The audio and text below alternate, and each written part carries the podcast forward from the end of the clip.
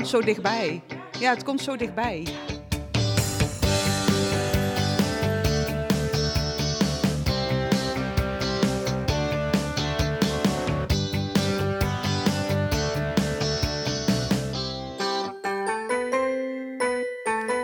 Week 37, een echte mijlpaal, denk ik, voor velen van jullie. Want je kindje kan nu echt elk moment komen.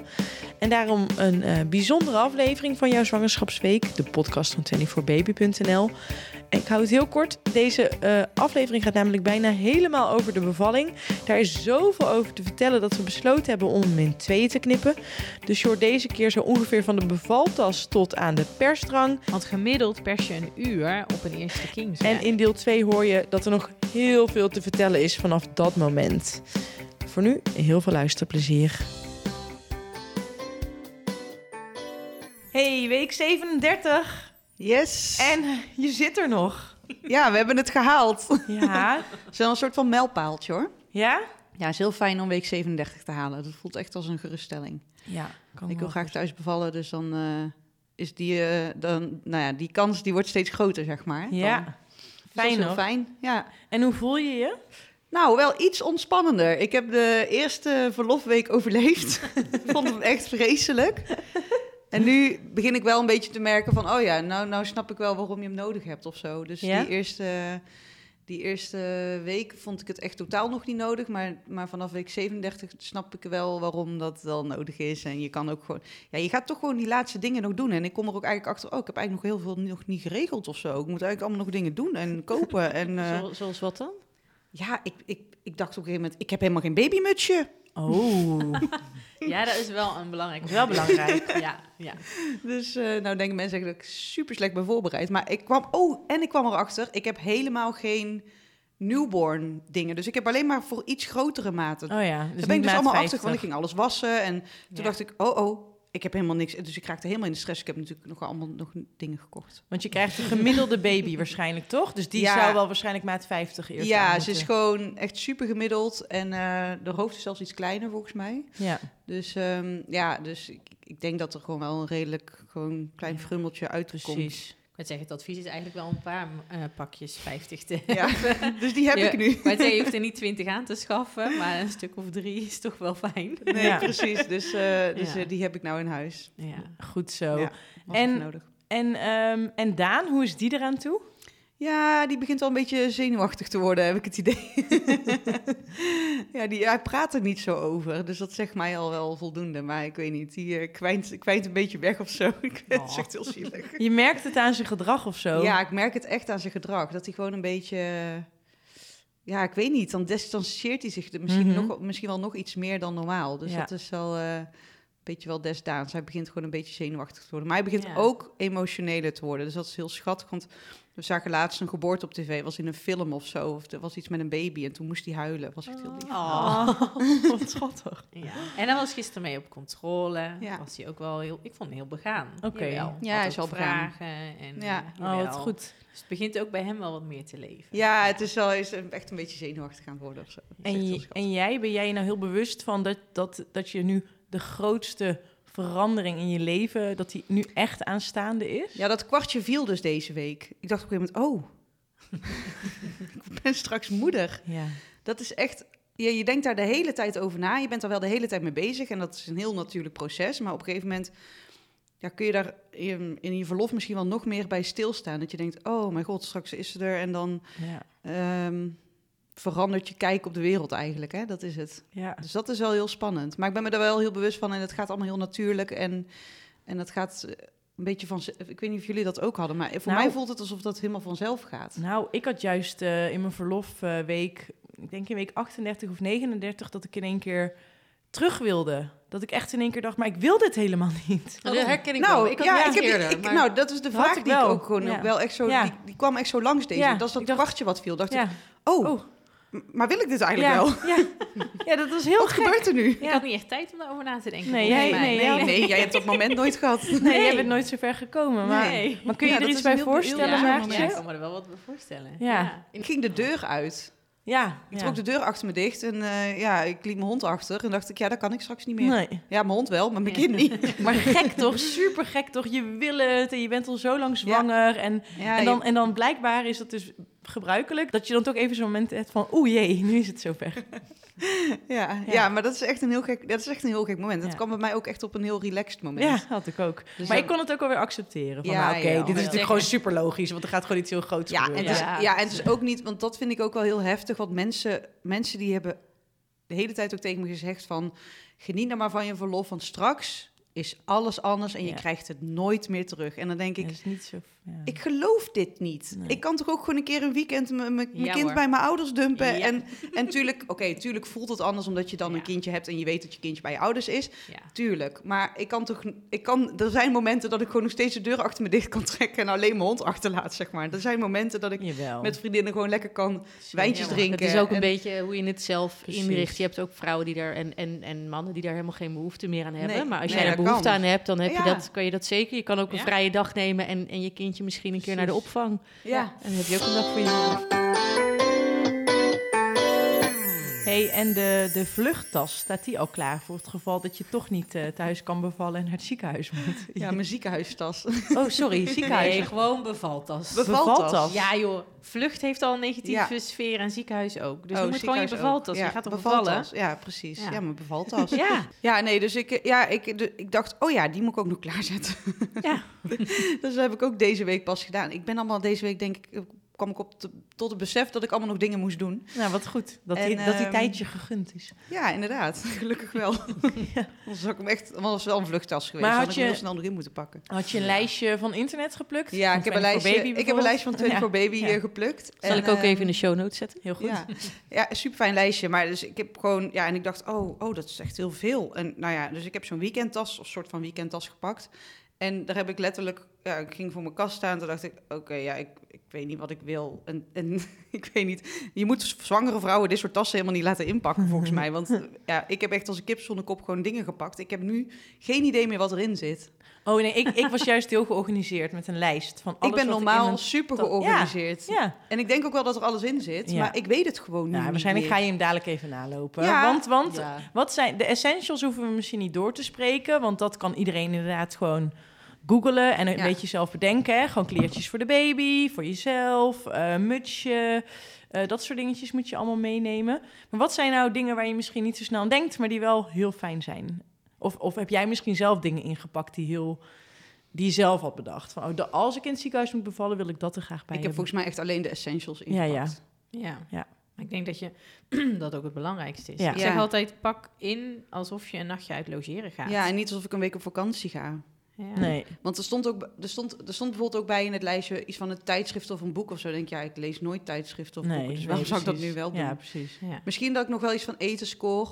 Van die, weet ik van, Ja, ik zou wel, dat is wel mijn... tip hoor. Ik, ik had Voor, je, allemaal... voor Daan ook. anders. Ja, ik had Ja. ja. allemaal tussendoortjes en eh, eh, van, die, van die kwarkjes die, die je gewoon kan eten makkelijk. Ja. Ja, Ehm, voor snelle energie. ja, Voor jezelf of voor je partner. Ja, en dan vooral niet iets met heel veel geur erin. Want ik was heel erg misselijk tijdens de bevalling. Oh. Elke week moest ik overgeven, dus ik kon niet geuren verdra- verdragen. Dus eh, Oh. ik zou vooral een beetje droge dingen meenemen die je wel nog weg. Of, ja, ofwel dadels. Had ik, of, Oh ja, dadels, dadels en gedroogde vijg had ik mee. Ik dacht, dat is ook eh, Ja. snelle Ja. energie en zo. Ja, dat is wel een goeie. Ik heb toevallig nog liggen. Nou, ik zou Ja. ze inpakken en erin gooien. Ja. Wij hadden ook een ehm, eh, zo'n draagbaar muziekboxje mee. En, oh eh, ja, ja, die moet ik ook nog inpakken. Dat is een goeie. Dat vond ik echt serieus heel fijn. Om gewoon een beetje mijn eigen muziek eh, Ja. daar te hebben. Maar, ik vond na de bevalling, eh, vond ik, eh, ik had eh, voedingshemdjes. Dus dan hoefde ik niet een strakke BH of iets aan, maar deed ik gewoon zo'n voedingshemdje. Dan Ah, lag ik ja. niet in mijn naki. Dan had Ja. ik alleen zo'n na- een- zo'n hemdje aan en dan kon de baby zo hup aan de borst. Dat vond ik echt eh, Oh, heel Ja, fijn. ja. maar de vluchttas is dus gepakt, dus je bent Ja. er nu eigenlijk wel eh, klaar voor, voor die bevalling. Ja, Oké. wel zin in. Nou, de meeste mensen die luisteren, die zullen vast al wel een bevalcursus hebben gedaan of in ieder geval gelezen over het verloop van de bevalling. Maar we nemen toch nog even door van het begin tot het eind en eh, vullen dat een beetje aan met onze eigen ervaring en tips. Hoe je die bevalling nou het beste doorkomt. Hopelijk heb jij er iets aan, eh Diede. Ja, inderdaad. En iedereen die luistert, die in week 37 zit. Want ehm, om eens te beginnen, hoe begint eigenlijk een bevalling meestal? Want Diede, jij hebt best wel een rommelende buik, toch? En een beetje krampen en zo. Ja, heel soms begint dat nu, eh, begint dat nu zo te komen. Dat ik, eh, dat ik denk, ik heb, voel me een beetje ongesteld worden of zo. Ja, ja. Ik voel me een beetje Ja. we- weeig, zeg ik dan altijd. ja, woe, ja. ja, ik noem dat zelf altijd weeig. Dat ik zeg maar, dat ik denk van, oh, weet je wel, dat, dat gevoel. Alsof je ongesteld gaat worden. Is dat een typisch begin van een bevalling? Of is het gewoon, ja, gewoon... Ik zou het niet het begin van de bevalling durven Nee. noemen. Ik zou het eerder noemen het einde van de zwangerschap. Oh, ja. Maar goed, er zit natuurlijk een dun lijntje tussen eindzwangerschap en begin bevalling. Ja. ja.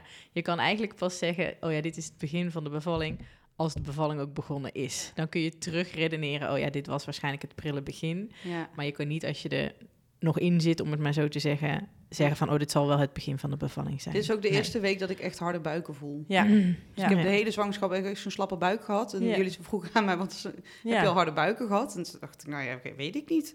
Ja. Maar nu weet ik wel dat ik ze heb gehad. Dat voelt wel echt, eh, voelt wel echt als een harde buik. Ja, ja, ja. Wordt Ja. knoeperhard. Ja, nou ja, dat is een harde buik. Ja. Ja. ja. Als jij mensen, wat is een harde buik? Nou ja, dat weet je als je het voelt. Ja. ja. En, en Roos, hoe begon het bij jou? Ehm, nou, ik, ik voelde me ook een beetje ongesteld en ik was ontzettend moe, dus ik heb de hele dag geslapen. Oh, Mijn ouders goed. kwamen nog langs en ik heb ze gewoon weggestuurd. Ik heb gezegd, jongens, ik ga op bed liggen. En Ja. toen werd ik s'avonds wakker, heb ik wat gegeten en eh, toen begon het echt Begon een beetje het? te rommelen. Ja. Ja. Ja, dus, Dus, jouw bij lichaam... mij was echt ja. een vermoeidheid. eh. Ja, Ja. ik kan me voorstellen dat het heel erg per vrouw verschilt, toch? Want Ja. bij sommigen begint het heel erg abrupt. Gewoon, oh, die krijgen één kramp en in één keer...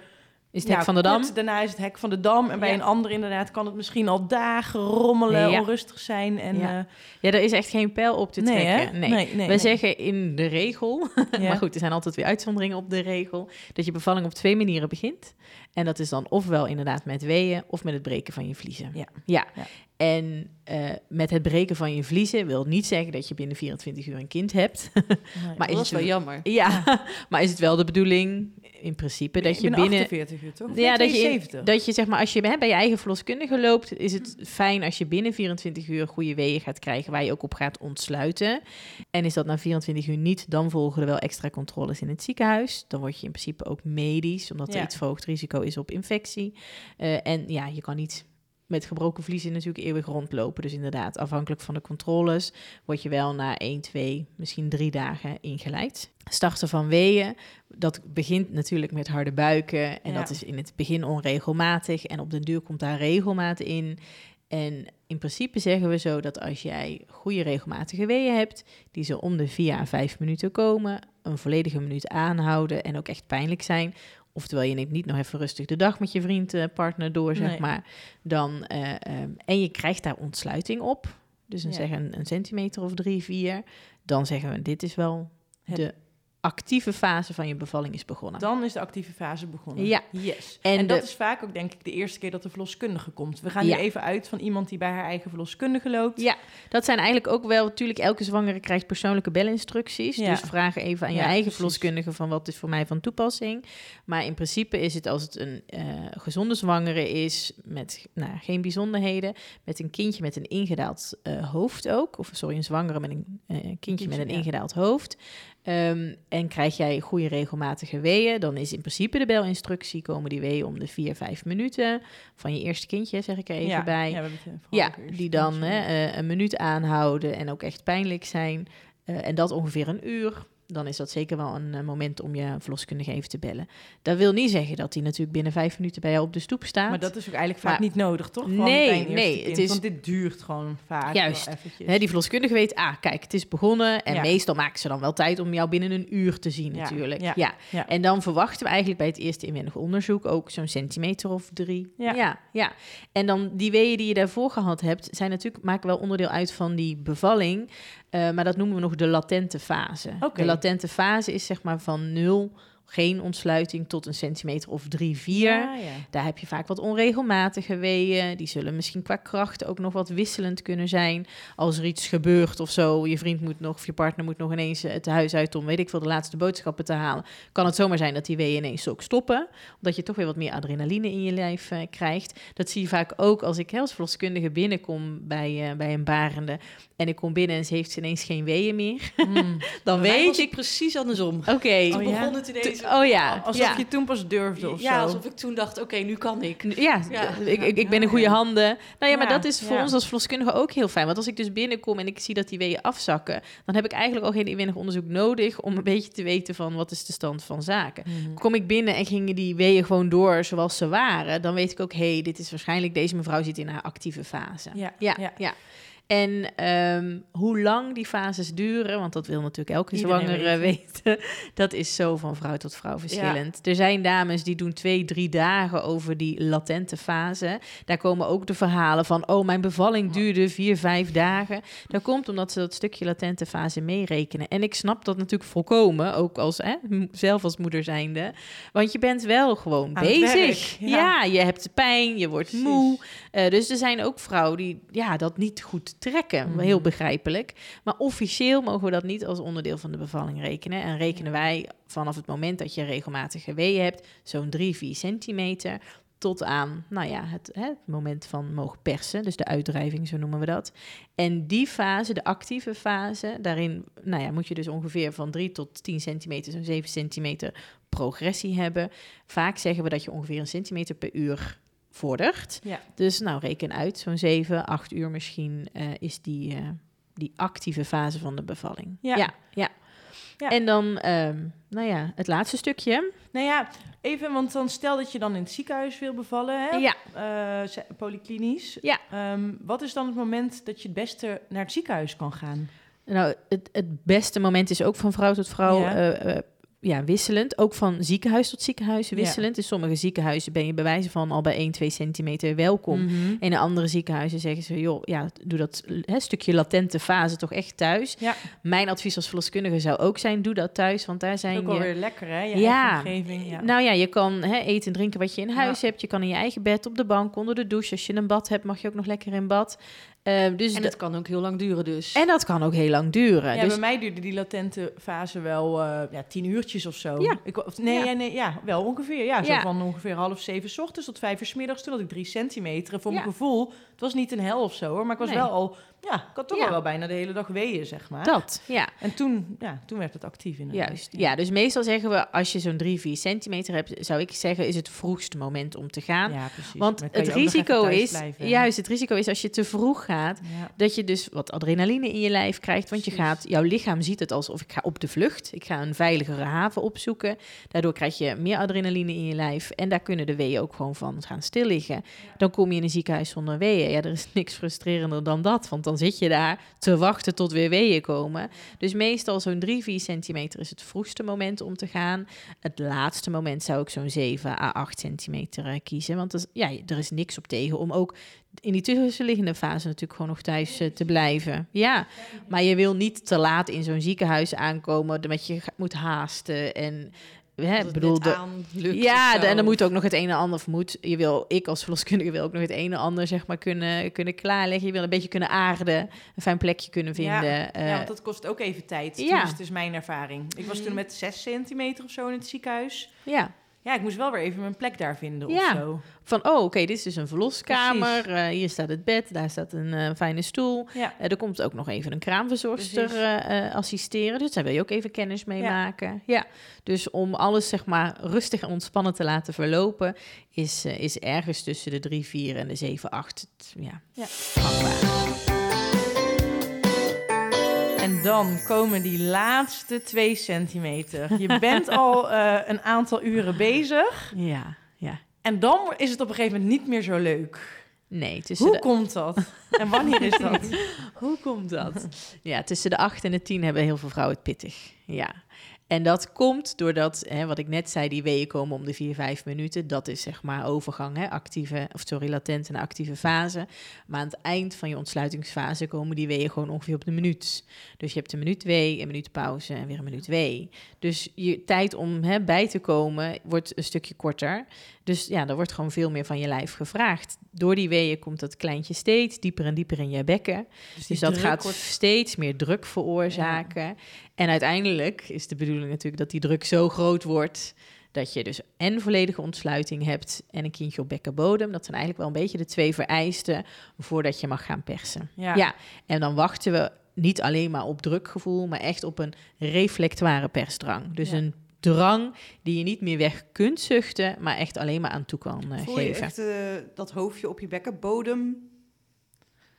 Je- Vraag Mm, me ik af kan of je echt zo dat moment voelt, zeg maar, dat je Is, denkt, is oh, ook, eh, tenminste, ik heb het nu twee keer gehad en dat was twee keer heel anders. Ja. Maar op een gegeven moment, ik heb bij mijn tweede, die, die leek het, het leek wel of ik haar inderdaad echt zo woesh in één keer daar inderdaad naartoe voelde schuiven. Ik Ja. weet niet of Ja. het kan, maar zo heb ik dat, Dat ervaren. kan. Ik voelde gewoon in één keer zo bam. ja, En toen stond ze daar te, te duwen. ja. En toen Ja. meteen kreeg ik die eh persweeën die je niet kon onderdrukken. En toen had ik eigenlijk misschien nog niet helemaal ontsluiting, dus moest even kijken en zo. ja. Maar dat was niet te houden. Dus Nee. dat, Ja. ja. daar kun je eigenlijk Ja. niks tegen doen. En dat is bij een tweede kindje ook weer anders dan bij een dat eerste tweede kindje. Ja. Bij de eerste, je voelt uiteindelijk wel die druk komen. En het is ook voor ons als hè, zorgverlener de kunst om daar niet te vroeg te gaan persen. Nee. Want gemiddeld pers je een uur op een eerste kindje. Kijk, dit is wel heel goed om te weten. Ook, Omdat sommige mensen denken, oh, dan is het persen. Dan ga ik even heel Ja. persen. En dan, maar dat Ja. kan dus... ja, dat kan een- zeker een uur duren. Eh, Ja, eh, soms wel eens langer. Ja, bij mij Je- was het ook langer. Ik wou net zeggen, je mag in principe in, in, in een goede setting, zeg maar, hè,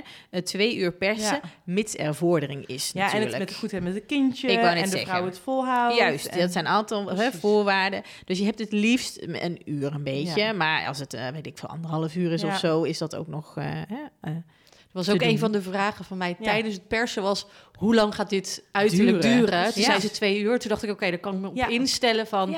Oké, het ging bij mij gelukkig wat sneller. Maar Ja. Mhm. zo, zo lang moet ik deze Ja. fase kunnen volhouden. Ja, Dus ja. dat was voor mij wel fijn om te weten. ja, nou ja, het is sowieso fijn om te weten als je aan het bevallen bent...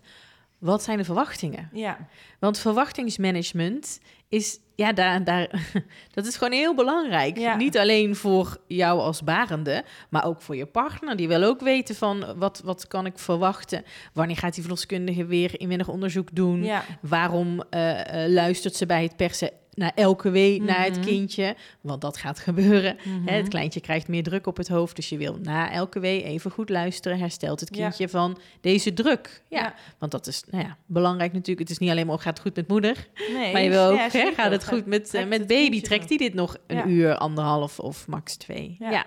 Eh, dus ja, gemiddeld een, genomen een uur persen. Maar als je dus te vroeg gaat persen, dus alleen maar als het gevoel, ik heb persdrang, maar het is geen reflex, Mhm.